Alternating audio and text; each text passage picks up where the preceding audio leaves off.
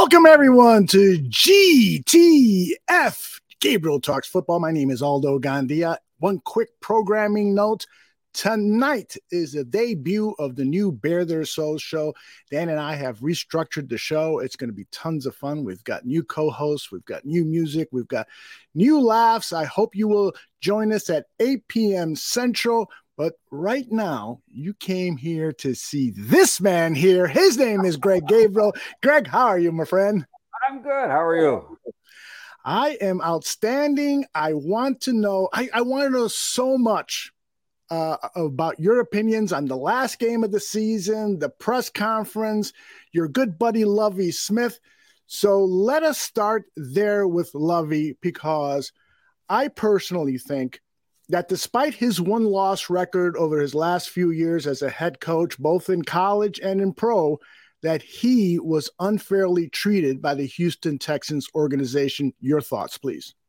Oh, God. Awful. You know, for, he didn't, he had very little to say with that roster. But I, I look at it this way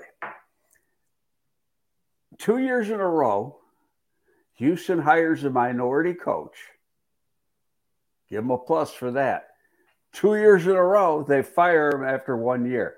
Totally wrong. You, you just can't do that. You've mm-hmm. got to give somebody more than one year, unless it's a disaster. Lovie was handed a sinking ship. You know, the roster sucked.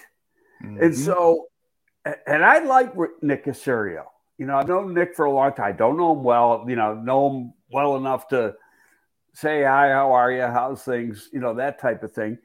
And always had a lot of respect for him. I lost respect after this, mm-hmm. and especially after he just did it a year ago.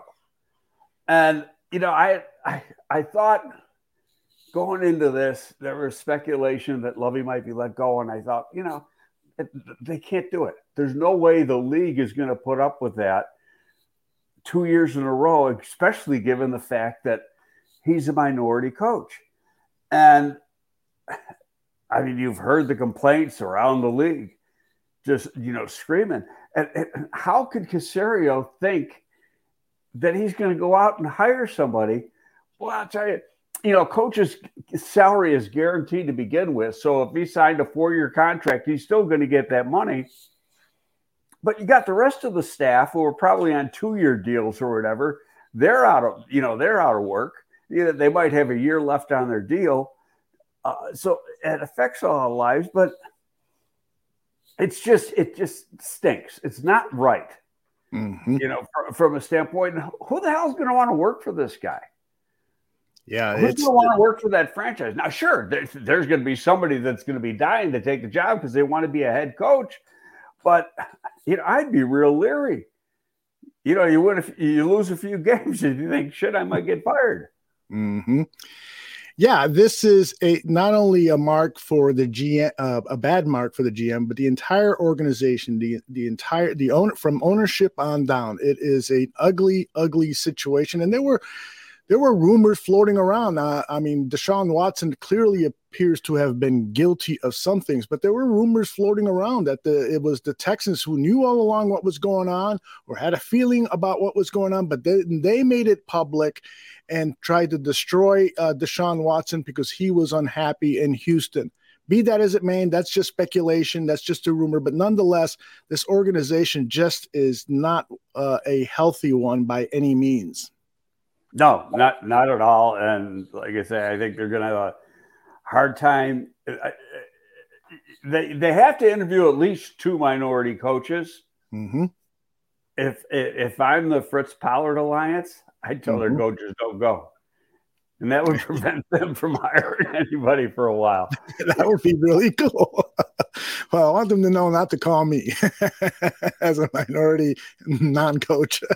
All right, let's get to the game on Sunday. I was there with my good buddy Dan Aguirre. And frankly, we were, while we were happy that the Bears got the number one pick and that dramatic finish for Lovie, and congratulations to Lovie, just outstanding, gutsy uh, co- head coaching there, we were not happy with the way the season ended, where clearly felt to us like the Bears were tanking. Can you please comment on that? The kneel downs, the changing of quarterbacks in the middle of the game, and bringing in Tim Boyle. I, I didn't. I didn't get that one. I just said, you know, when that happened, when they switched to the other quarterback for a couple series, mm-hmm. I was just like, what the hell are they doing? And I didn't even realize it was like two plays in before I realized that he was even in and then he, he throws that horrendous interception. But then not only did they bring in and they change both guards, you know, f- for those series, and they brought in Leatherwood at left guard, which I thought was going to be the best place for him, and Ja'Tyre Carter at right guard. Well, Ja'Tyre Carter ended up playing the whole second half. Mm-hmm. And you know what? He acquitted himself pretty well. You saw, you know, there's there's something to build on with him. Leatherwood got beat real bad on actually on the play that uh, the interception was thrown on, uh, and, and his man was right in the quarterback's face. And after that play, he didn't play again. Yeah, so that... I, I, I think that could they bring him to camp? Depends what they do. I think in the off season mm-hmm. you know, as far as numbers on the offensive line. But, you know, he, he's failed at right tackle. He hasn't played right guard yet, but at his only opportunity to play left guard, first opportunity he had to pass block, he got beat. And he got beat like he's gotten beat before to the outside. Yeah. You know, you said uh, when the Bears acquired him that they should probably just put him on mothballs and rebuild him and stuff. And it, it certainly seems that way. I mean, you can't argue with giving a guy snaps. That's the best way you're going to help him. But in this, you got to you got to evaluate him. I, I, I get that part, but I I think it's starting to come into focus now that he's just not good enough.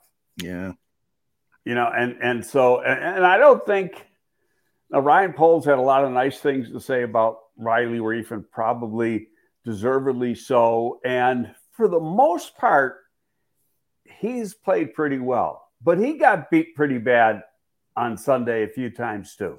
Mm-hmm. And you know, I don't know what his future is with this team. I've been saying all along for weeks, you know this. I think the biggest need on the offensive line is a right tackle. And mm-hmm. there are right tackles out there available in, in free agent, or I'll put it this way they should be available. We'll, we'll know uh, for a while, or not know for a while, uh, who is actually available. They got, you know, it's two months before free, free agency starts. Um, tell you one guy that may be available, though, that kind of surprises me and he's already said it. He's looking forward to free agency as Lazard from Green Bay. Yeah, yeah. I uh, I'm high on him. I think he he he would be an upgrade over Equanimeous St. Brown, and I think you mentioned this the last time we talked. That contract for St. Brown is is something that you know you could easily cut him if necessary to make room. Well, they're, they're not going to cut him. They like him. They they would not have extended him. Okay. With a game to play, if they didn't like him and they didn't want to bring him back. Mm-hmm. Okay. He's the so far he's the only guy on on a one year deal that they brought in that they've re-signed, mm-hmm. and that's and and so, um, you know, Lazard has a, has acquitted himself pretty well. He's not a burner, no, but he's he's a sure-handed guy. You know, he ran him the four five, so he's a big guy. He's another six five receiver, and Getsy likes big receivers. Mm-hmm. Do I think he's better than than Harry? Yes. There's no question he's better than Harry. Yeah. Um, and if you, you know, Harry's out of contract, so he's a, a free agent anyway. So, mm-hmm. you know, it, it's, um, you know, it remains to be seen what they're going to do. Uh, I was kind of interested. The one thing that we I've been saying all along on, on this show about Claypool, Poles pretty much reiterated. It yeah. takes some time. Yeah, you'd love to see him come in and get a thousand yards, but mm-hmm. that's not reality. Having to learn this offense, and then he had a couple injuries too. that it's next year that they expect him to take the jump. You know, and, and I'll repeat it, and I know I'm saying this a lot, but fans want instant gratification. And I'm glad Paul said it's not like baseball where you and or the NBA where you can plug and play a guy. At some positions you can. Yeah, exactly. That that's not one of them in certain offenses. Now, if if if he had played in this offense at, at Pittsburgh, had run a very similar offense with the same terminology. Okay, mm-hmm. then it would have been a lot easier. But having been a total, totally different offense, totally different terminology, it's something that take months. And people who have worked in this offense have told me that. Don't expect a whole lot from him this year. You'll see it next year. This is uh, Ryan Poles saying that, the, just like Greg said, uh, that the, the, Claypool trade is not like baseball. It's not a he's, it's not a plug and play situation. There's an entire off season and half of a season of installs and all the things that you need to do collectively to play and, and execute offensive play. Um, on top of that, it was a little bit choppy with some of Justin getting dinged up. Um, he got dinged up. Uh, so it was a little bit choppy of a start. I don't. I told Chase, and we had a really good conversation. I'm not blinking at that one at all. I think he's going to help us moving forward, and I'm excited about it.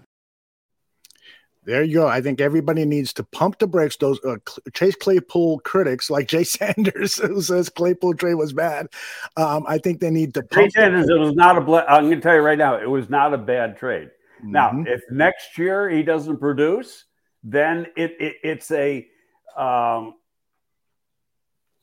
you know, th- th- then then you got a, a good opinion. But being what I know, what I know, and I get it from good people. I don't just throw shit out here. I, you know, I make some phone calls to find out the answers to these things. And I, and in this case, I called a guy who's worked in this offense for a long time. Mm-hmm. And, you know, he said, don't count on a lot from him for this year. Just not going to mm-hmm. happen. Yep. My man Michael H says, as bad as the Claypool trade has turned out as of now, it really turned into a 20 pick drop back in the second round, which isn't completely terrible. He needs to hit the ground running next season, though. That is a good way to look at it. It's a, the difference between that pick that is now with the Steelers and the Bears pick. It's only dropping 20 slots. That's a that's a, a an interesting thought there. Yeah, and look at you're not going to get in 20 slots. Chances are you're not going to get one of the guys you were eyeballing. Could you? Yeah, it, it's happened before but I doubt that uh, it it'll happen again. But they're going to get a good football player, mm-hmm. and that and and you know if they're able to trade out a one. Now I, I it just came out within the last 45 minutes what I wrote at Windy City, and I, you know, basically what what should the Bears do, and you know everybody it's like the thought on the Chase Claypool trade you know, instant gratification. And there's people out there that have put some outrageously dumb trade scenarios yes. out there that aren't going to happen in a million freaking years. 1st mm-hmm. number one, there is no quote Andrew Luck or John Elway uh, or that type of quarterback or or Lawrence the Jacksonville has. There's no quarterback like that nor is there a player like that. There's no Myles Garrett or Chase Young in mm-hmm. this draft. Okay, so right away, that takes away some of that value. Mm-hmm. There are, though, four teams in the top 10 that have a genuine need at quarterback, starting with Houston at number two, the Colts at number four. I think um, Carolina's at nine, and there's one that who's at seven. Mm, the, the right I'll call it up right here at number seven. It is the Las Vegas Raiders. The Raiders at seven, and that's a maybe because they may, you know, Stidham may be their guy. Mm-hmm. You know, because their head coach could be that stubborn. Now, what's going to play into this scenario also is the Raiders are going to move Carr, and one of those teams, or somebody say like Washington, uh, mm-hmm. is going to make a trade for Carr, and so that's going to take one team with the need, you know, out of uh, out of the equation. What I thought about when I was writing that article today, and and I wasn't trying to be greedy, and I also wasn't trying to be stupid because I've been involved in these trades for, you know, a number of times.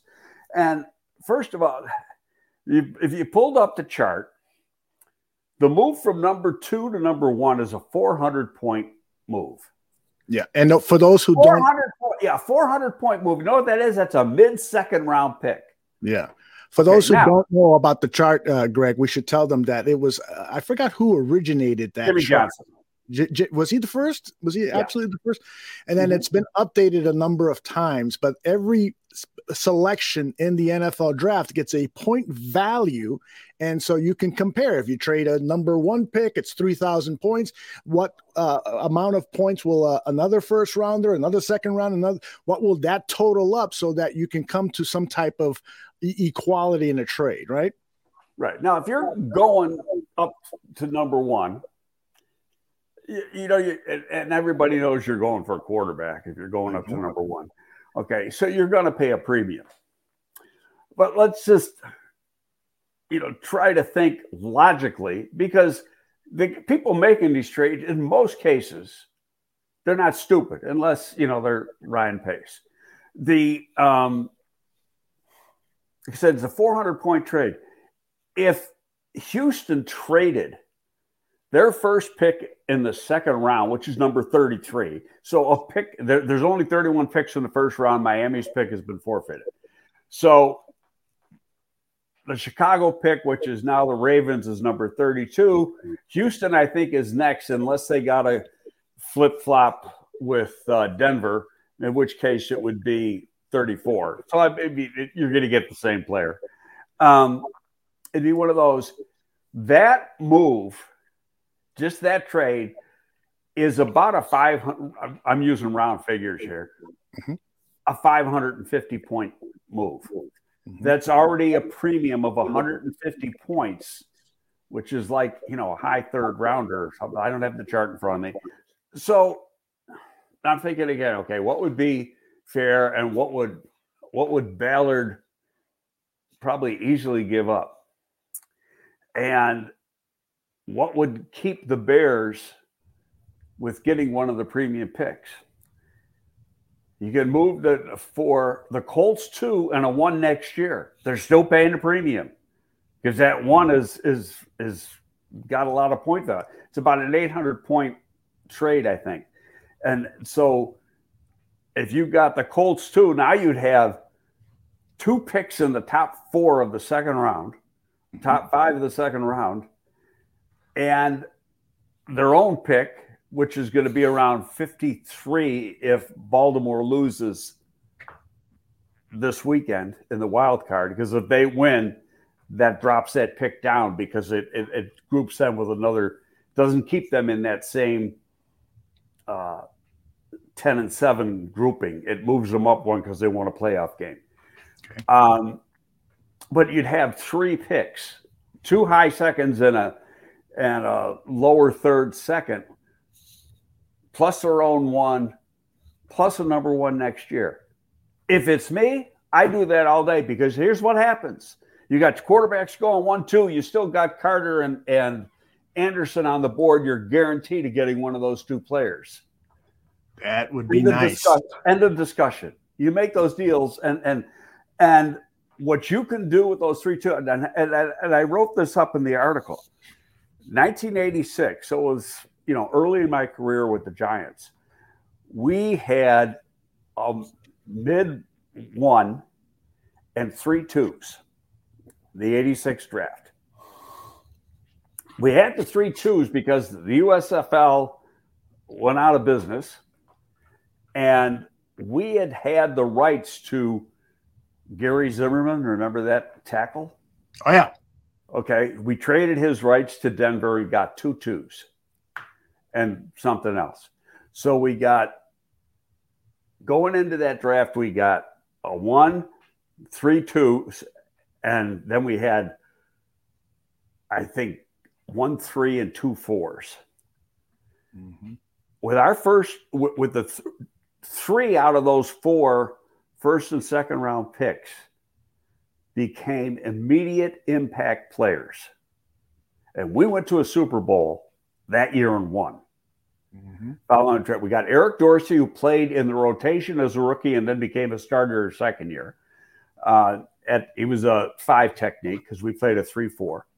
We got Pepper Johnson, who was a perennial Pro Bowl inside linebacker in a three four, and we got Mark Collins, who was a corner from Long Beach State that doesn't play foot, football anymore, who was also a perennial Pro Bowl corner, and and the um, last guy we got with the second round pick was a, uh, safety by the name of Lasker from Arkansas. He did he played for us. He started a little bit, but he wasn't. You know, he wasn't what the other guys were. Mm-hmm. You know, and and but those guys made a difference. We win the NFC, play Denver in the um, in the Super Bowl, beat Denver. We won our first Super Bowl. That was Super Bowl twenty one, the year after the the Bears won. So that's what, and, and then you throw in the fact that you got to probably the final cap number hasn't come around yet, but you're going to have around 120 million dollars. You know what you can do with 120 million dollars? Quite a bit. You know, depending on on how much you got to pay for some certain players. Uh-huh. And I and, and I liked it that that Ryan was not, you know, he wasn't going to tell you anything more than what he had to tell you. He just gave you a little gravy, and and that was it. I, I liked it that he, you know, he had some analysts shooting down, or not shooting down. He had some analysts saying that you know the Bears got to look at at Young as you know the first overall pick. Well, first of all, depending on who you talk to, Young might not be the QB one. There's three quarterbacks out there that are going to be the first three quarterbacks off the board. Nobody has a freaking clue how they're going to go. You got Levis from Kentucky, Stroud from Ohio State, and Young from from Alabama. They all got them rated differently. Mm-hmm. And but what what's got to happen between now and the beginning of April is somebody's got to become the hot guy. Yeah, exactly. Exactly. You know, and and and we're, we're halfway through the process, and mm-hmm. medical's got to be clean. Then you get into, especially with quarterbacks, private workouts are huge with quarterbacks. That's mm-hmm. where coaches fall in love with the player. And that's mm-hmm. the key here. See, the coaches have not been involved in the process yet. You've got scouts grades. Mm-hmm. Okay, now your coaches get involved. Your offense, and if you got an offensive minded head coach, it could be him. Uh, it it uh, could be your offensive coordinator and and your quarterback coach, but they gotta fall in love with the guy. Mm-hmm. And it's and, March. It's March before that happens. You know, middle of March, end of March. Would it be better if it's just one quarterback that emerges as the clear number one? That way, you create a market fight for him. Um. The, well, it, it could let's say, and and you're not going to know, but let's assume now going back to, to the Colts, Ballard said it wouldn't surprise me if, you know, in his pressure today that if we didn't take a quarterback with that first pick. Mm-hmm. Well, number one, he has to say that mm-hmm. because you can't put the cards on the table. But number two, he also knows that he's failed you know, he had it's not his fault. Andrew Luck Upton retires in training camp. In fact, the, his last day of practice with the Colts was the day I was there. You know, I went to five different training camps when I was working for DC in the XFL, and mm-hmm. the Colts were one of them. I went to the Bears practice one day, drove down to Indianapolis, went to the, the Colts practice the next day, and that's the last day Andrew Luck practiced for him. Oh my goodness! Wow. And and it just happened to be that way. And and they thought at first that he was going to miss a week or ten days. Mm-hmm. Well, you know, it's freaking four years later. He still hasn't played. Um, you know, but he went out. He had he played with Jacoby Brissett for the rest of that year. They and they had a trade to get Jacoby Brissett from New England. The, then the next year, he signs Philip Rivers as a free agent. Philip Rivers actually turned out to be a pretty good signing. Yes, he but did. he was one and done. He hung it up. Mm-hmm. He became a high school football coach. Mm-hmm. Then in 21, he makes the trade for Carson Wentz. Mm-hmm. That was at the behest of Frank Reich. Frank coached him in, in Philadelphia and said, you know, he can make this work. He's young. He's going to be the long term solution. Mm-hmm. By the end of last season, they couldn't wait to get him out of the building. Tony asked the question, Greg, do teams put out smear campaigns? Could you see the Bears putting one out on CJ and Levis? Why would they want to spear him? They want or smear him. They want to push that baby up. Drive their value. Up. They want to, okay. but they're not going to say anything about the quarterbacks. Mm-hmm. They're going to let the other teams do it. And and the teams, and you know what? It's uh, teams say very very little. It's the anal- it's all the different analysts, the Mel Kipers of the world, the Daniel Jeremiah's of the world. They do all the talking. Teams don't say shit, and when the teams do say something, they lie. So it's the lying season, Greg. That's as right. you've put it. Right. So, um, but, uh, but, Greg, uh, uh, sorry ahead. for interrupting. Uh, uh, Zak Keefer tweeted this out. He he was at uh, Ballard was asked if there's a quarterback at the top of the draft that they want, would he give up heaven and earth to trade up to get him? And Ballard said, "Yes, I'll do whatever it takes." Nobody knows Mr. Ballard as well as you do. And I know you're not going to give us any inside information to betray your friendship with him, but what can you tell us about Chris well, Ballard? I I know how he had him a month ago. Could that change? Absolutely. Because mm-hmm. again, who's going to be their head coach? We don't know that. Is it Jeff Saturday or is it the one guy they put a request in to interview is the uh, offensive coordinator with the Eagles who was with the Colts on Frank Reich's So, you know, mm-hmm. he knows a lot of the personnel. He he'd keep that same offense in place that they're, they're they have right now that Frank had would be an easy transition.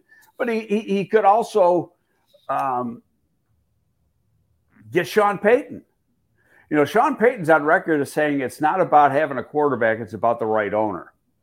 Mm-hmm.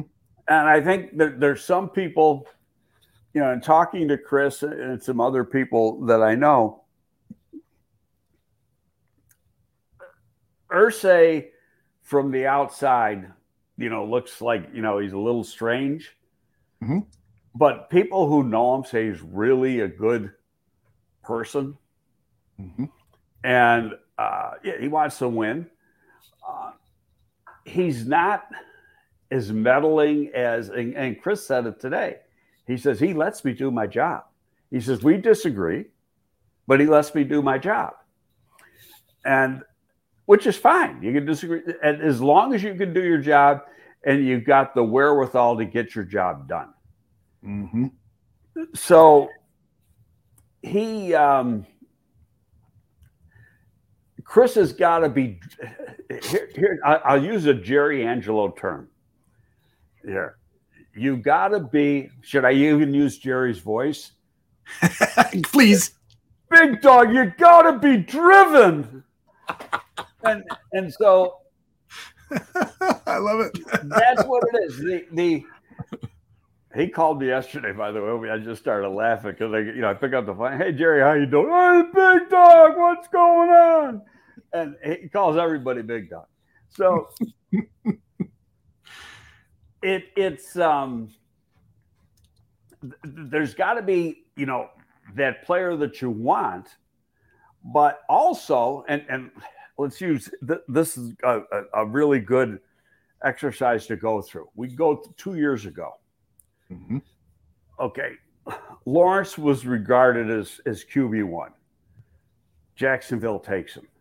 Mm-hmm. There was then you had three more go, and then you know between two and eleven, with Justin Fields being eleven. Justin Fields should have been two, but yeah. you had people fall in love with Wilson from BYU mm-hmm. and Lance from North Dakota State. I still can't figure that out. But you know, we've talked that out, but but and it has nothing to do with Justin Fields. It's what you saw on tape from those guys. And Trey Lance played FCS level and played one freaking game his last year. And that was it. You know, and and BYU didn't play anybody in that COVID year because you know teams were concentrating on trying to play a conference schedule first so they had a really scramble to get games because they they're not in a conference they're an mm-hmm. independent and so it, it was difficult for them to really get a schedule. Notre Dame, which is normally an independent, but they're in all other sports, they're in the ACC. So they just went to the ACC and joined the ACC for that football season and played, you know, an, just strictly an ACC schedule and won it that year. So, wow. But BYU's strength of schedule was horrendous.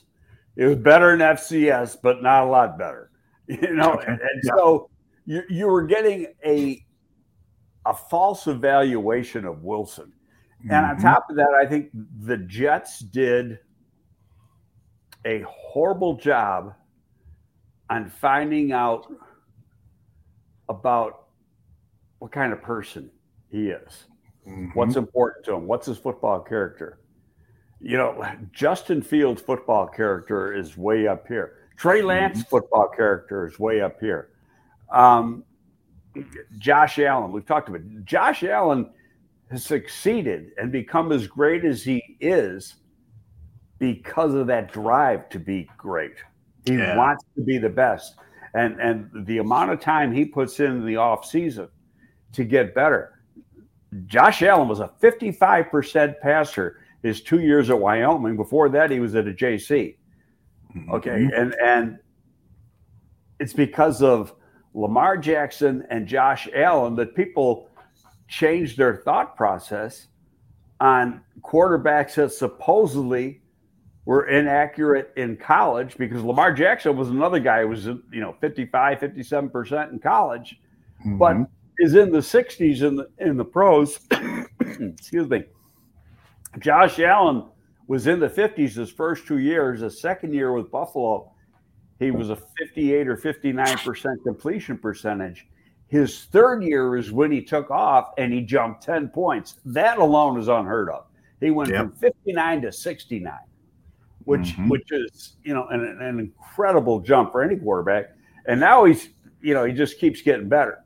So, I mean, I've never seen a guy, and I've seen it, I think, between last year's AFC championship, or not the AFC championship game, the uh, divisional game with Kansas City on the road, and then two or three times this year, take a team down the field in like 20 seconds, hmm. 25 seconds, and two or three plays. And he can do it because that howitzer he's got. Mm-hmm. But you can never count Buffalo out. If there's if there's 20 seconds left in the game and they need points, mm-hmm the odds are in their favor that they're going to get those points. Good stuff. And I want to play for you, uh, Greg. Uh, a lot of people were talking about Ryan Poles, Ryan Poles. It's all on him now. It's all on him. But actually, there's a lot of responsibility that uh, Coach Matt Eberflus has coming up. And one of those is his coaching staff, and he was asked about that today. Oh, I, as I said after the game, you know, I'm going to meet with those guys here shortly, uh, each one of them, um, and uh, we'll evaluate everything as we go. Um, but uh, again, it's the NFL. A lot of things move, a lot of things change, a lot of things adjust. So uh, we'll address that when we get there. That to me tells me there might be some changes coming down with this coaching staff. What do you think? Yep.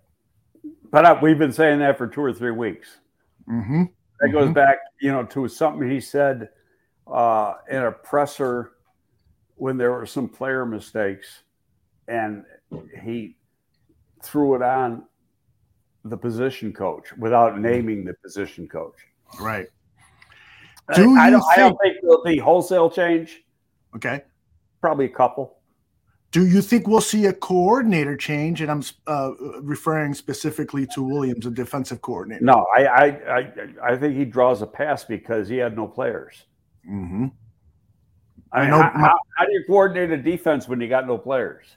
Yeah, you I know. You had, the, the but go ahead. You know, Berlis. No, I was just going to say Berlissimo and Ravi and a number of other uh, people who frequent our show are just not big fans of Alan Williams and, and feel like he, for instance, Berlissimo has been telling me this guy needs to call more blitzes. He doesn't have the talent to not because he doesn't have pass rushing talent, he should have been more creative with his schemes and blitz and, and pressure yeah. the quarterback. You know what? I, I, will say this: that shoulda, coulda, woulda. And because now you go back to the Indianapolis defense last year, and they were one of the least blitzing teams in the league, but mm-hmm. they sacked the quarterback a lot. They had a strong front 4 mm-hmm. The Bears' front four is terrible. In my opinion, there's two players, Jones and Watts, that are NFL players. Mm-hmm. After that, you know, the, the, the rookie is um, he's got upside. He's got to get mm-hmm. stronger. Robinson, Trevis Gipson really struggled. Who knows why? And maybe it's because he had Quinn on the other side last year, mm-hmm. and that that helped him. Mm-hmm. But you know, he played hard. Will he be around? I think he'd be around, but he's in a perfect world, you want him being your four, your fourth defensive end, not your two. yeah, that that seems to be the quality of all these defensive linemen. They'd be much better as backup players. There's not a single guy on this defensive line that I would want as a starter. They would be all great, excellent backup guys as part of the rotation. You just need three or four starters for this defensive line. They, I, I you know, I think you try to listen and, and, read between the lines. There's one defensive lineman they gave praise to. Mm-hmm. That was Jones. Justin, Justin, Jones, yes. The only guy. Deservedly. I, I, think they're, I, think they're, they're good at linebacker going mm-hmm. forward for this scheme. And by the mm-hmm. way, speaking of linebacker, congratulations to Roquan. He got his money. Yeah, good for him. Five years, he got his 20 million. Five years, 100 million. He signed this afternoon. Somebody in the chat said, Are you surprised that they signed Roquan before Lamar Jackson? No, that means they can franchise Lamar Jackson. They had to get somebody done. Ah. I because you know, they had two they have two good players. They had to get either and, and the problem both of them don't have an agent. Now maybe Roquan got smart in the last three months and hired an agent. Mm-hmm. But he mm-hmm. got a deal done, and he got a deal done at the number he was looking for. He had that uh, 20 million figure. He he's got 45 fully guaranteed and another 20 in guarantees, but you got to hit some things to get it. Mm-hmm. Uh, but he, my man, got his number.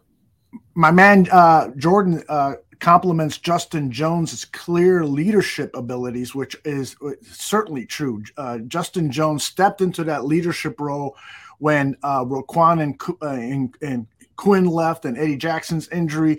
You saw him on the sidelines firing people up. Uh, he said in an interview that's not his usual role, but he was willing to take it on, and he, he he. I think that's why he gets a lot of praise from the coaches is because of what he did in the locker room too. Yeah, and that was the same thing. You know, he's uh, Riley Reiff took that on himself. I don't, I don't know what his leadership skills were before, but is you know Riley's going to be 34 years old next year. Is he what mm-hmm. you want starting at right tackle? Uh, like I say, I think along the line that is the most important position. I'm going to, you know, I know there's a lot of fans that think Patrick was a bust. I'm not one of them because he played one quarter at center all year. And but the coaching staff knows what he did in practice before he got hurt. They know what his value is. They're going to make that determination, and I'm going to go along with that. If mm-hmm. they think that they need another center, then that's fine. Um, Melissa was a, Angelo Blackson. Blackson. Blackson's just not a fit. And Pennel's not really a fit. Mm-hmm. You know, mm-hmm. if, you're drawing up what you want in this defense, those guys aren't fits. Mm-hmm. Yep. Uh, that that definitely appears to be so. Let's uh, go back to the press conference that was held earlier today. Uh, Poles commented on in his introductory remarks. He talked about what the Bears accomplished. Let's listen to this. It's about 50 seconds. It's really about the foundation that we built this year. I was excited about that. I was excited about the the progress that we made. Um, I think two things can be true too. I think you can be disappointed in the, the losses, right? I, that's not our, our, what we're here to do. Uh, it hurts. I joked earlier, like it feels like part of your football soul gets ripped out when you got to do it over and over and over again. Um, but the resilience that this organization showed was outstanding. Uh, in our all staff meeting, I handed out this in the very beginning of the season. It was just a, a building block that in the shape of a Lego, and I talked about the entire organization doing what it takes to stick together. Um, because I knew how important it was to build a foundation that was rock solid. It wasn't on something that was shaky, that would fracture. And that really, everyone bought into that, and I was excited about that. I know that we're in a healthier situation now than we were before, and we're excited about where we're going. You agree with him? Yes, wholeheartedly. They they're trying to they they stripped down the franchise. Mm. They got rid of players that they felt didn't have a future, be it because of money, age, or whatever. You know, it's a very young roster. He said it in there a little later on. He said we had more snaps by rookie players than any other team by a thousand snaps. you know, which is a hell of a lot. And uh, so you've got a lot of guys that gained experience going forward, whether it's going to be as a backup or uh, a starter. He also said that, you know, I'm always going to be looking for the premium positions. And what did he say on that? Offensive line, defensive line, corner. Now, I think they're, mm-hmm. they, you know, hit a home run with some of these corners. Absolutely okay, they got some guys as college free agents that turned out to be some pretty damn good football players. All they need to do is play. Yeah. Um, but you're not going to turn your back on somebody that's pretty good. Mm-hmm. You know, it, it just depends if you're able to trade down. It's going to be a disappointment if if if they don't trade down. Mm-hmm. But at the same time, and I keep saying this, don't get your expectations up too high because you have to have somebody driven to mm-hmm. make that trade. You can't make a trade unless you have a partner. Yeah. Well, and the and same thing. And, and, really to go back, you know, we are talking about the, the Colts. What would be ideal mm-hmm. is if Houston and Indy have separate quarterbacks as QB number one. Mm. And then you could theoretically make mm-hmm. those two trades go one to two and then two to four. This is going to be such an exciting offseason. Just everything that's going to be happening behind the scenes. We're going to really rely on you to help us understand that. Um, one of the things I want to play from you from the press conference, uh, Greg, so that we can talk to our fans about it and so many other people who uh, were very critical of Ryan Poles during the season saying you didn't get Justin Fields enough help this season. He was asked about that. This was his response. That we had to the best of our ability um, based on what was there. I think that's kind of what I go back to in terms of making sound decisions. That's hard. I wish I wish it was a perfect scenario where you could just clean up everything and be good. So I thought we made solid, sound decisions to do that. Um, yeah, I wish it was it was perfect across the board to give him so it was clean uh, as much as possible, but it just doesn't always happen that way. But again, now looking at where we can go currently, we have flexibility to do a little bit more. Now the second piece is, uh, like Brad said, like what's what talents there for us to bring in and can it help move the needle to help everybody get better reason I wanted to play that, Greg, is because he underlined that the resources were bare in his first season right. as general manager. So there's there wasn't a lot to do, and he was trying to hit home runs or at least get on base with the Alex Leatherwood signings and some of the other guys. And some were well, Leatherwood some, was a waiver acquisition, so yeah. Yeah, I mean, he got waived. I, I thought because of his contract and of his first round contract that he might pass through waivers. Yeah. And then you sign him. But, you know, the Bears claimed him. It's no big deal. If they do cut him, they're going to take a little bit of a cap hit, but it's not going to be something that's crazy. It's five million dollars. It's four point six million dollars. So the dead cap, the cap hit is yeah. is but about- if you that, but but if, if you if you keep him around till June first, then it's even less. Then that gets cut in half. Gotcha, gotcha. All right, so um, I, I'm just, I, I'm just, I'm hopeful that fans understand that this rebuilding process can take more than one or two seasons. It's probably going to take. Be, it won't be until 2024 when we're watching a Chicago Bears team that is competitive for a Super Bowl. Am I right or wrong on that? I I disagree with you. I think if they if they are lucky and get the right player, uh, okay, couple things. Lucky and get and and are able to make deals with the right free agents. Mm-hmm. Doesn't have to be 10 or 12, but three or four good solid football players. Mm-hmm. Okay. And then you're able to trade back a little bit, pick up more draft capital. So you could, and, and when I say premium picks, I'm talking first two rounds, have more picks in the first two rounds. Then right away, you're bringing quality into the building. Mm-hmm. The when you look at the NFC North, it's not like somebody jumps out right away as, as being, you know, so far in front of everybody else. Hell, Aaron Rodgers might not be there next year. He may be. He's got him by the balls. There's nobody in the world that has a team by the balls like Aaron Rodgers does. Very true. They, they got to get on their knees and pray that he walks back into the building next year. Because if he leaves, they're destroyed for years. And it's not because he's not on the team, it's because he really screws them up cap wise. Yeah, yeah. Well, and, I, and regarding the Minnesota Vikings, there were uh, some people on uh, uh, ESPN talking about that this might be the worst division-winning team that they have seen in many years, maybe ever, given how they have played this season. They rarely beat uh, very good teams. Their point differential was actually in the minus. Mi- Yes. negative. yes. So not a good sign. And I know that point differential can sometimes be misleading, but I think in this case it's not. This uh, Vikings team is probably one and out. They played the Giants, I believe, in the first round. You got a you got a, a prediction on that one already? I think the you know the games in Minnesota. Uh, Giants, though, I think you're going to give them a run for their money. Yeah. I don't know how healthy New York is right now, but I, you know, Daboll's a good coach, Mm-hmm. and uh, he was my favorite to be the coach here. But I'm I'm not upset with the Flus hiring at all. I I, I like Flus. I like his old school mentality. But getting back to that game, I think that. Uh, um, I think Minnesota will probably win, but it ain't going to be easy. And, and and the Giants gave a good game just a few weeks ago. Mm-hmm. Indeed.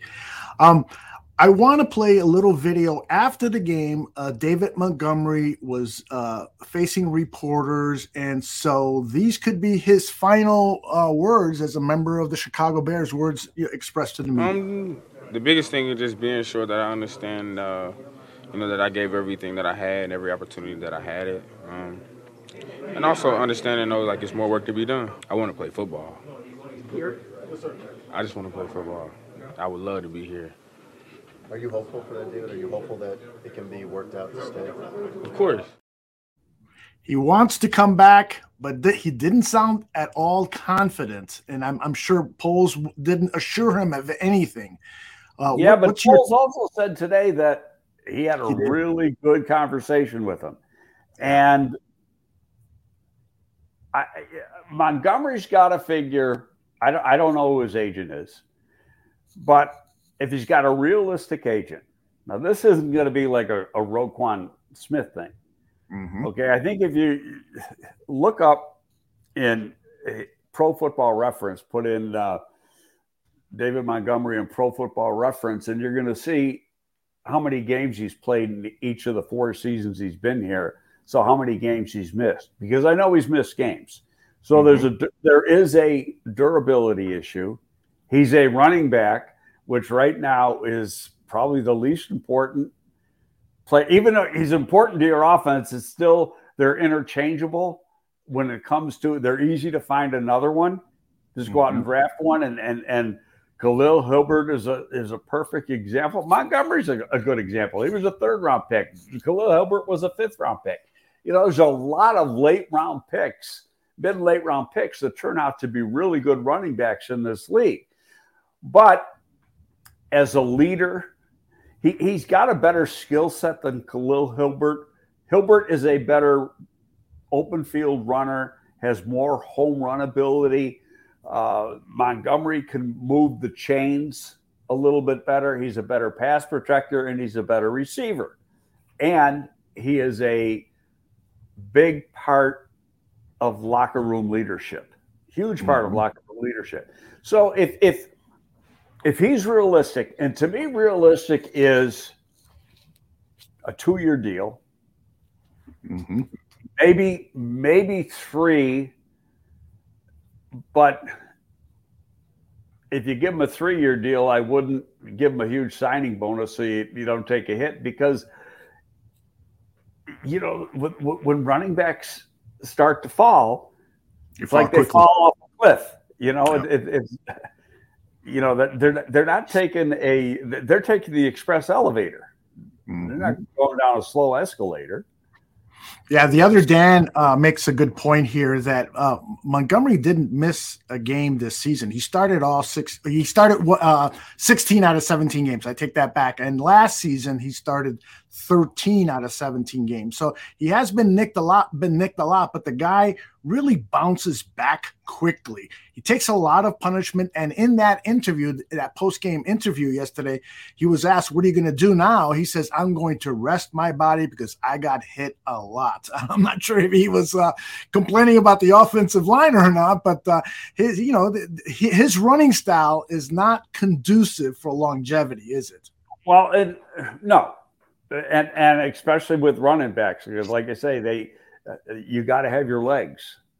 And once your legs go, they go real, real quick mm-hmm. at that position. So, like you say, if, if, if, he's agreeable to a, I mean, could he be a guy that plays another s- six years in the league? Sure, he could. But you have no guarantee of that. So you got to be realistic. Yeah. And, I'm with you. And a realistic deal to me, if I'm sitting in that office, is I try to get a two year deal done. And like I say, if I if, if I, I I do a three, if the signing bonus isn't crazy, so if I don't have in that third year, I don't get whacked too hard. Mm-hmm. Mm-hmm. Yep. Uh, the the deal structure has to be well handled, and as another uh, word of warning to Bears fans, Poles uh, said, you know, we've got over a hundred million dollars, but I keep see, seeing and hearing people, we're going to, you know, spend tons of money and so forth. We're going to be very responsible with how you we. can already money. see that by how he spent money last year. Yeah, he's not going to go crazy, and don't forget, he's got to. Yes, granted, the, the cap's going to go up every year, but he's got to be mindful that there's guys, Jaylon, there, there's guys he's got to pay. Mm-hmm.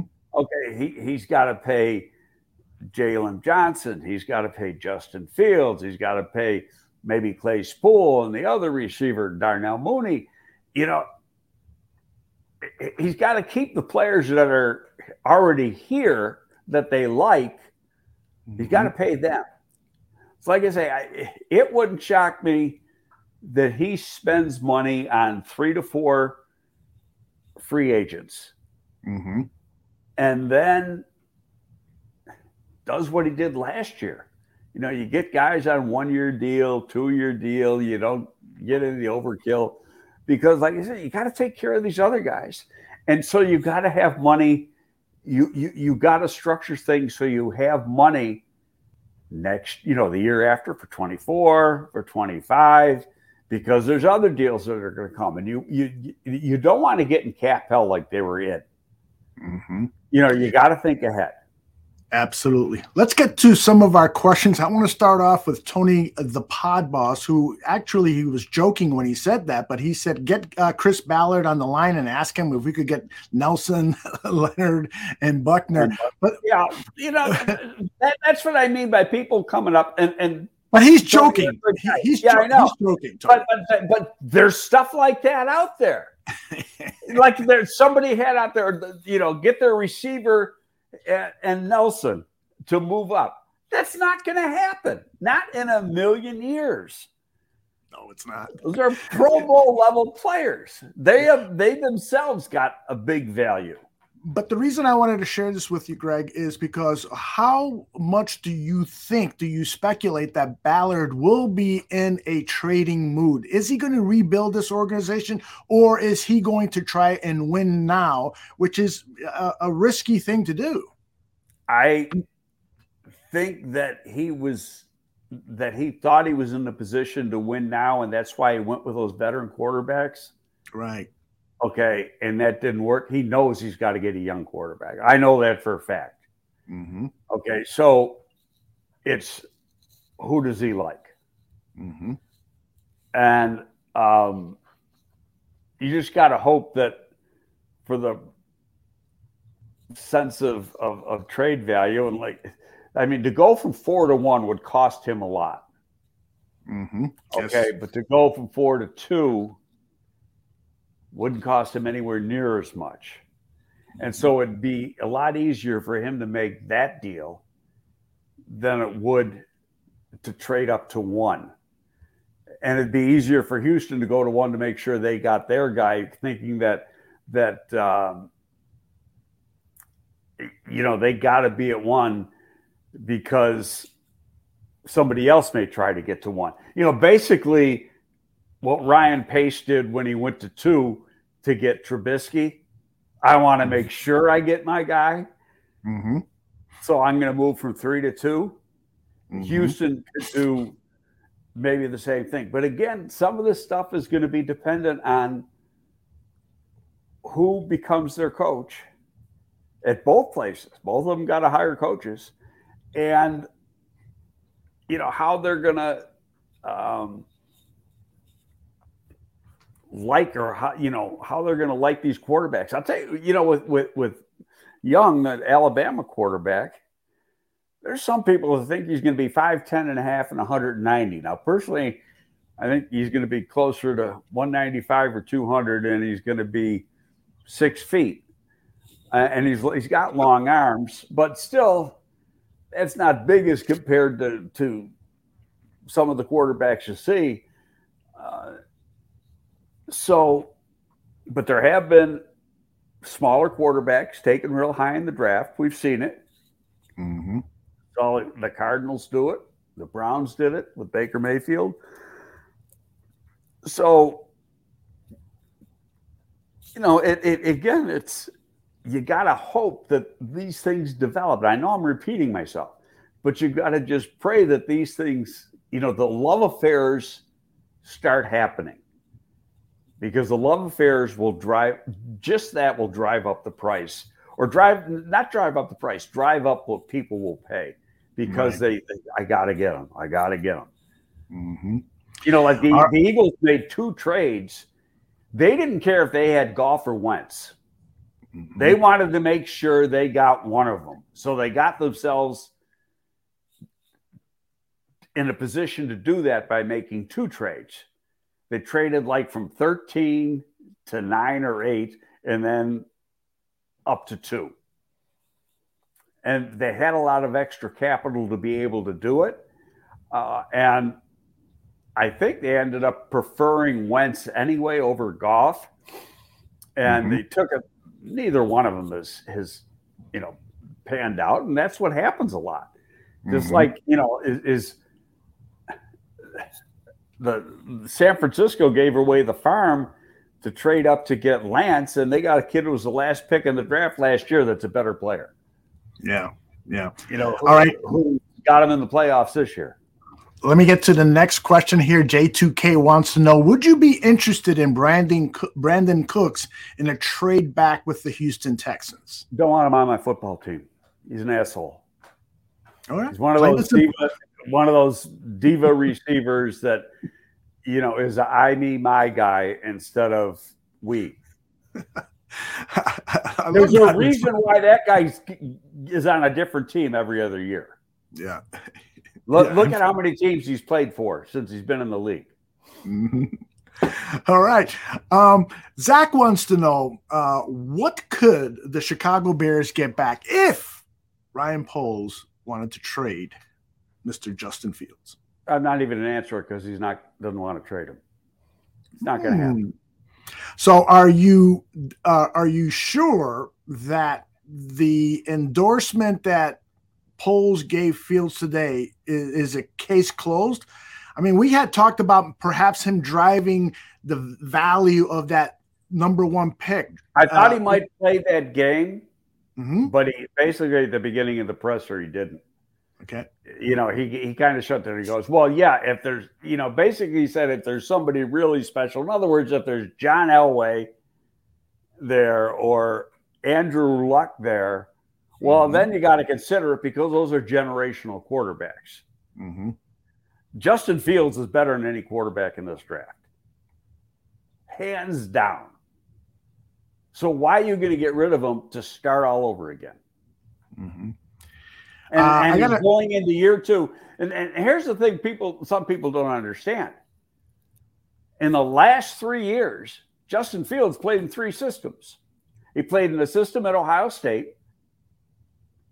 Comes here uh, as as a rookie, and plays in a system, Andy Reid system, and then a totally different system in in the uh, Shanahan type offense, and McVay, Shanahan, Lafleur offense. So, a, a way, the way a quarterback gets good is continuity. And, and being around and, and, and learning the, the nuances of that offense and feeling very comfortable.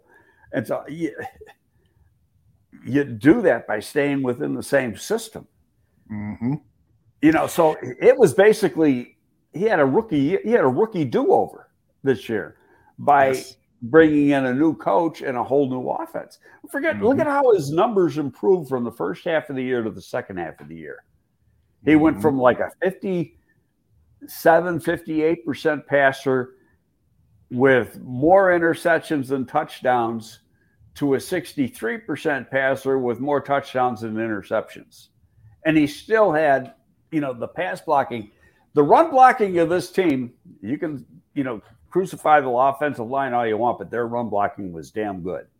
hmm They can't pass Uh, block shit. We've got uh, a couple of more questions, and then we've got a, a special announcement to make uh, here, Greg and I.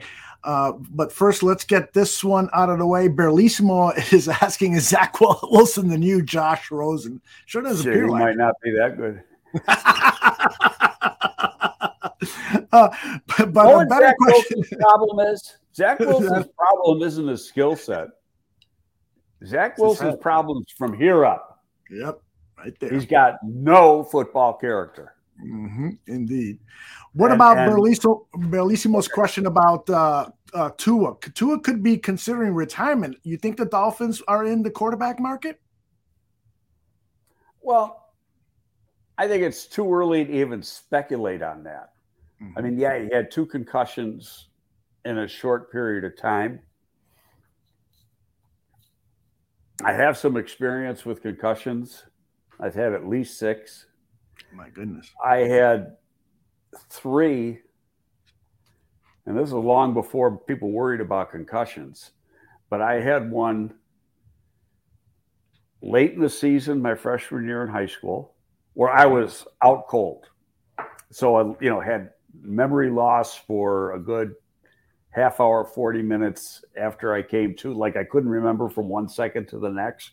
Wow. and and there's some funny stories because you know the you know nobody at that time so this is shit 1965 that tells you how old i am. I'm a freshman in high school. And, Freshman in um, high school. yeah. So um coach says go to go to the locker room. And I look at him and go, Where's the locker room? So he has a guy take me into the locker room. I remember, I, I don't remember how I got hit. I was a running back, so I had to be carrying the ball. That's all I know is that, but I, I never saw the play. It's not like we, you filmed, I was on the JV team as a freshman. It's not like you filmed the JV team games, Mhm. you know, in 1965. So I get, a guy then takes me into the locker room and I'm standing there and he goes, you know, take a shower and get dressed. Well, where's my locker? He says, You're standing right in front of it. Oh, and, and mm-hmm. now it came to a point that people thought I was faking. And it wasn't. I just did not remember from one second to the next. So they goes, Just take a shower and get dressed. I said, Okay. So I got my uniform on. I went and took a shower with my uniform on. That's Wow. how messed up I was. so that's concussion, that's that's concussion number one. Mhm. The Jeez. next one, four months later, maybe three months later, it was in the you know after after Christmas break. This was the, the first one was in late October, beginning of November. This one was in like February. After gym class, now Canisius High School is a you know an older building, and where the gym was and where the locker rooms were, real high ceilings, and they were the old plaster ceilings, and so I come out of the shower, I'm getting dressed. You know how when you're young, you know, kids sometimes would take a book and go like that, slap you on top of the head. Oh yeah. Well, it, it it felt like that, and what it was was a piece of plaster broke off from the ceiling that was probably oh my goodness. two by three and over an inch thick and falls about 20 feet and hits me right on top of the head. Mm. That was because now that one I didn't lose my memory, but it gave me a concussion. And I had to Did you get sick Why Did didn't I you sue? Yeah. because that was 1960. Now it was 1966 because it's the spring. And, you know, people didn't sue over those things. That's over true. stuff like that. You know, you know, my father was a tough old son of a bitch, and he, he, you know, he'd, oh, why didn't you look up and see? Well, all because I knew it was going to happen. Right? On, give me a fucking look. And that is hilarious. So now.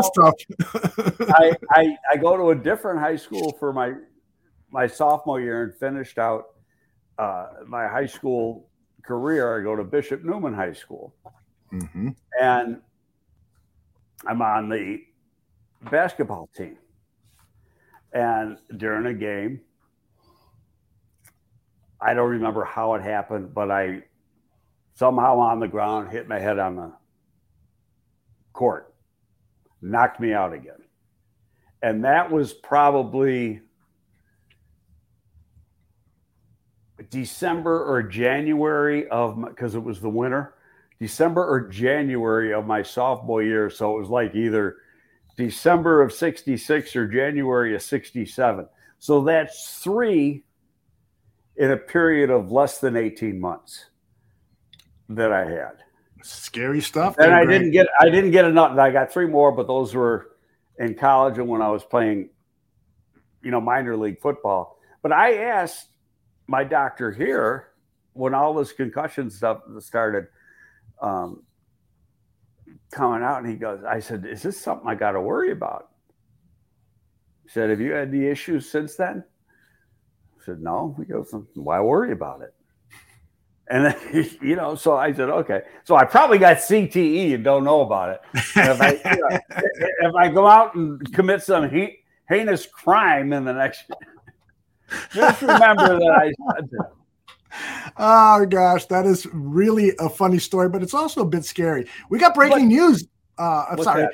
Uh, Bears have signed wide receiver Daurice Fountain and defensive lineman Donovan Jeter to reserve future contracts. I'm sure there's going to be a number more of those today. Uh, do you have any thoughts on any of these two players? Well, Fountain was on the practice squad for a while. Yes, he's he a was. big. Rec- he was a big receiver. I, if I recall correctly, I kind of liked him. He went to Northern Iowa.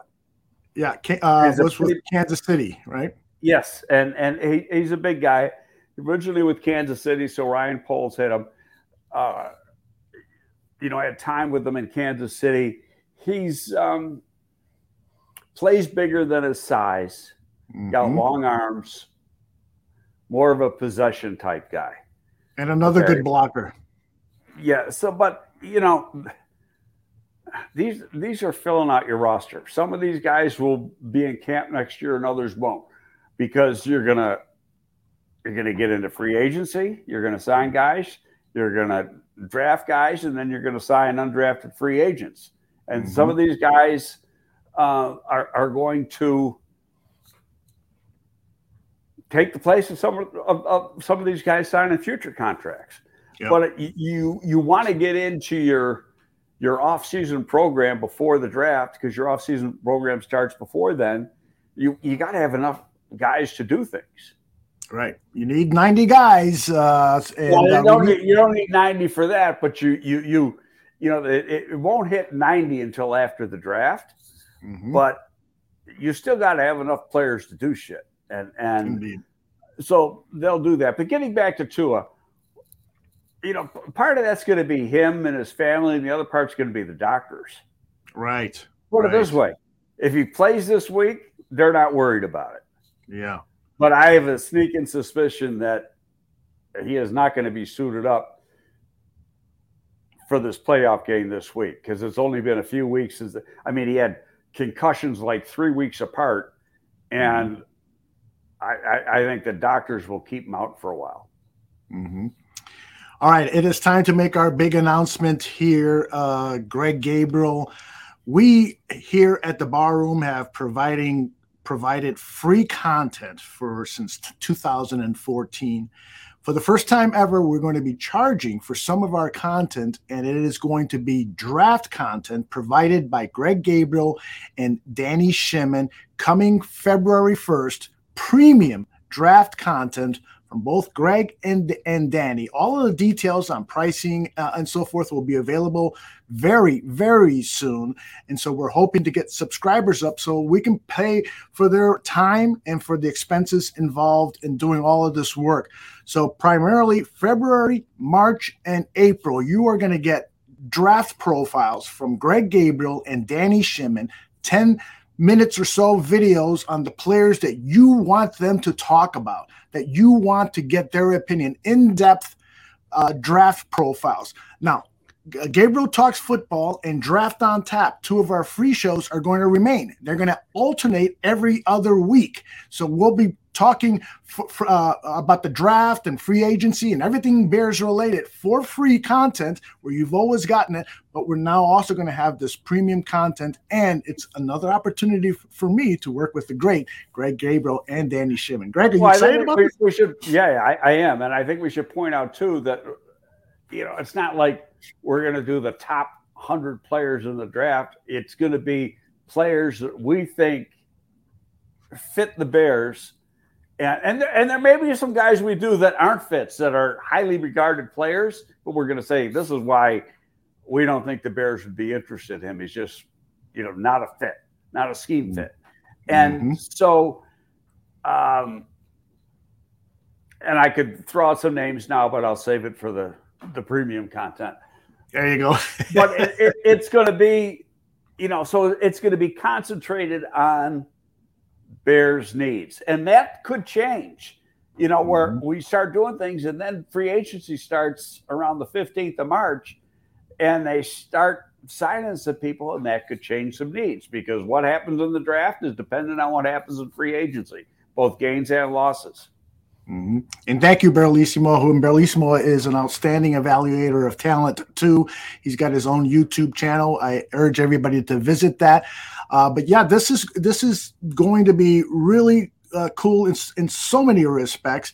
And as part of that premium content, it's going to be more than just the evaluations from Greg and Danny. There's going to be some extra uh, material involved with that. So we'll let you know the prices and, and all of the content that's available at that content with that those prices very soon. yeah, we'll have some video of the players and and and stuff that we're talking about. So and and it'll be I think you know we talked about this yesterday. You know, similar to how I wrote reports for the Pro Football Weekly draft guide. I'm going to talk. You know, this is what the strong points are. This is what the weak points are. Uh, what I think they're going to do as a pro, and how they fit within the Bears scheme. Mm-hmm. Yep. Correct. And that's and that's the key. Absolutely correct. That's the key. Is you know, uh, talk a little bit about fit and, all of your experiences. Can do you recall a player whether it was drafted by the Chicago Bears or the Green Bay Packers or whatever team that was a highly regarded player but failed because the fit wasn't there? Do you call anybody off the top of your head? Well, you know, it's an interesting question because back when I started and the, the coaches weren't as involved in the scouting aspect as they are now. And you took players regard you took players okay you lined up your board you took the best player you know started off with the well the bills and the giants you were taking the the the, the players, uh, you know, basically how they were lined up on the board, you know, and you know, it was like put on the coaches, we'll make them fit. Well, you know what? You can't make players do something they can't do. Mm-hmm. Okay, mm-hmm. so you got to have, and, and I'll, I'll, give you for instance, it is more so, in my opinion, anyway. It, it's more so on defense and offense, but in this particular offense, the one thing that is important is that your offensive linemen, because you got an outside zone scheme, the offensive linemen have to be athletic. And you can look at the at the profiles of the the linemen they drafted last year, even if they were late, they were all very athletic guys for for big men. You know, three of them ran sub five second 40s, which for linemen is is rare. And they've got to be able to play in space, adjust on the move in space, be able to pull. And so I can't see unless a big guy, you know, like a 330, 340 pound offensive lineman is an exceptional athlete. I can't see him being a guy they'd go out and get. Now they had to play like Borom is that kind of guy, and he dropped weight. He's in the 320. The more I watch, and you know, I thought Borom had a future after a year ago. Watching him this year, mm-hmm. we've talked about it. It seems like he's hit his plateau. Mm-hmm. I would not be surprised if he's not here next year. If he is here, you don't want him being more than a backup. Yeah. Because he's good enough to get you beat. Yeah. Unless he makes some dramatic improvement, what's your experience with uh, offensive linemen when they move from year two to three? Do you, you know, with wide receivers, the story has been year two to three is usually when you see market improvement for most wide receivers. Is there something uh, of a correlation with linemen as well? Well, part of it is, is is that he is not as athletic when you look at his athletic profile as like the guys they brought in this year. Mm-hmm. Okay. Teven Jenkins is, was very athletic. Okay. Borom fit the mold of what Juan Castillo wanted. Mm-hmm. Different coach, different philosophy, different style of blocking. So he, I, I, I don't know if he can work on becoming more athletic. He can work on getting more lean muscle weight and less body fat, but he has problems with wide speed. And I don't know if that's going to change. I mean, yes, experience helps it, but now he but he's played a lot of football in his first two years. It's not like he's been sitting on the bench. Mm-hmm. You know, he's had a play. My opinion off of Sunday, I thought Carter played better than Borom did at guard. Interesting. I haven't looked at the tape yet, so I'm definitely going to look for that. And, and least, go ahead. Borom played most of the first half except for two series. Mm. Carter was in. Carter played the entire second half. And he is, and, and, we've talked about him before, he is very athletic. Guy was a point guard in high school and had D1 offers to play point guard, you know, what do you call it, mid major offers, not mm-hmm. like power five type offers to play basketball in college. He's an athletic guy that happens to be 305 pounds and he's strong. So with him, it's a matter of, you know, he played at the FCS level and it was making that jump, the, the jump that um, Braxton Jones made, and, and, and I and Ryan Poles spoke about. They didn't expect him to play. Mm-hmm. He was just too good. Yet, did he have weaknesses? Absolutely. But he was too good not to play him. Mm-hmm. He far exceeded their expectations. And in fact, you know, you look at it and they they signed Riley Reiff to play left tackle. But then once they got a look at Braxton Jones, they said, no, this guy's got the traits. Now, he's got to get stronger in the lower body. He can do that in one off season. It's good to he hear. Gets stronger. He gets stronger in, in, in the lower body. He's going to be an entirely different player, and his ability to anchor is going to be much better. And that's his main weakness right now. Is he he, he doesn't anchor well. Mm-hmm. Why do you think Ja'Tyre uh, Carter was on the bench the entire year? Jay Sanders is asking. Uh, I just don't think they thought he was ready to play. Mm-hmm. You know, and so when and and they wanted to see him in, in game conditions, so they, you know, threw him in this game. They, my opinion, they put up the white flag in this game. I mean, we all can agree with this one. yes. the the way they they line people up and yeah, how about a secondary that had one one player, Jaquan Brisker, and all the rest were practice squad guys.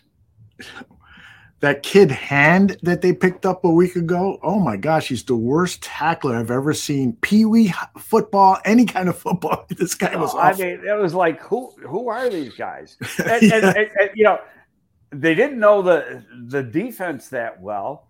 Mm-hmm. They were playing very very cautious Hell, you and I could have gotten open against those guys. They were they horrendous, but you know that's what you get when you start. You guys who have been with your club for a couple weeks and you got to go out and start them, but they had nobody else to go to. Yeah, indeed.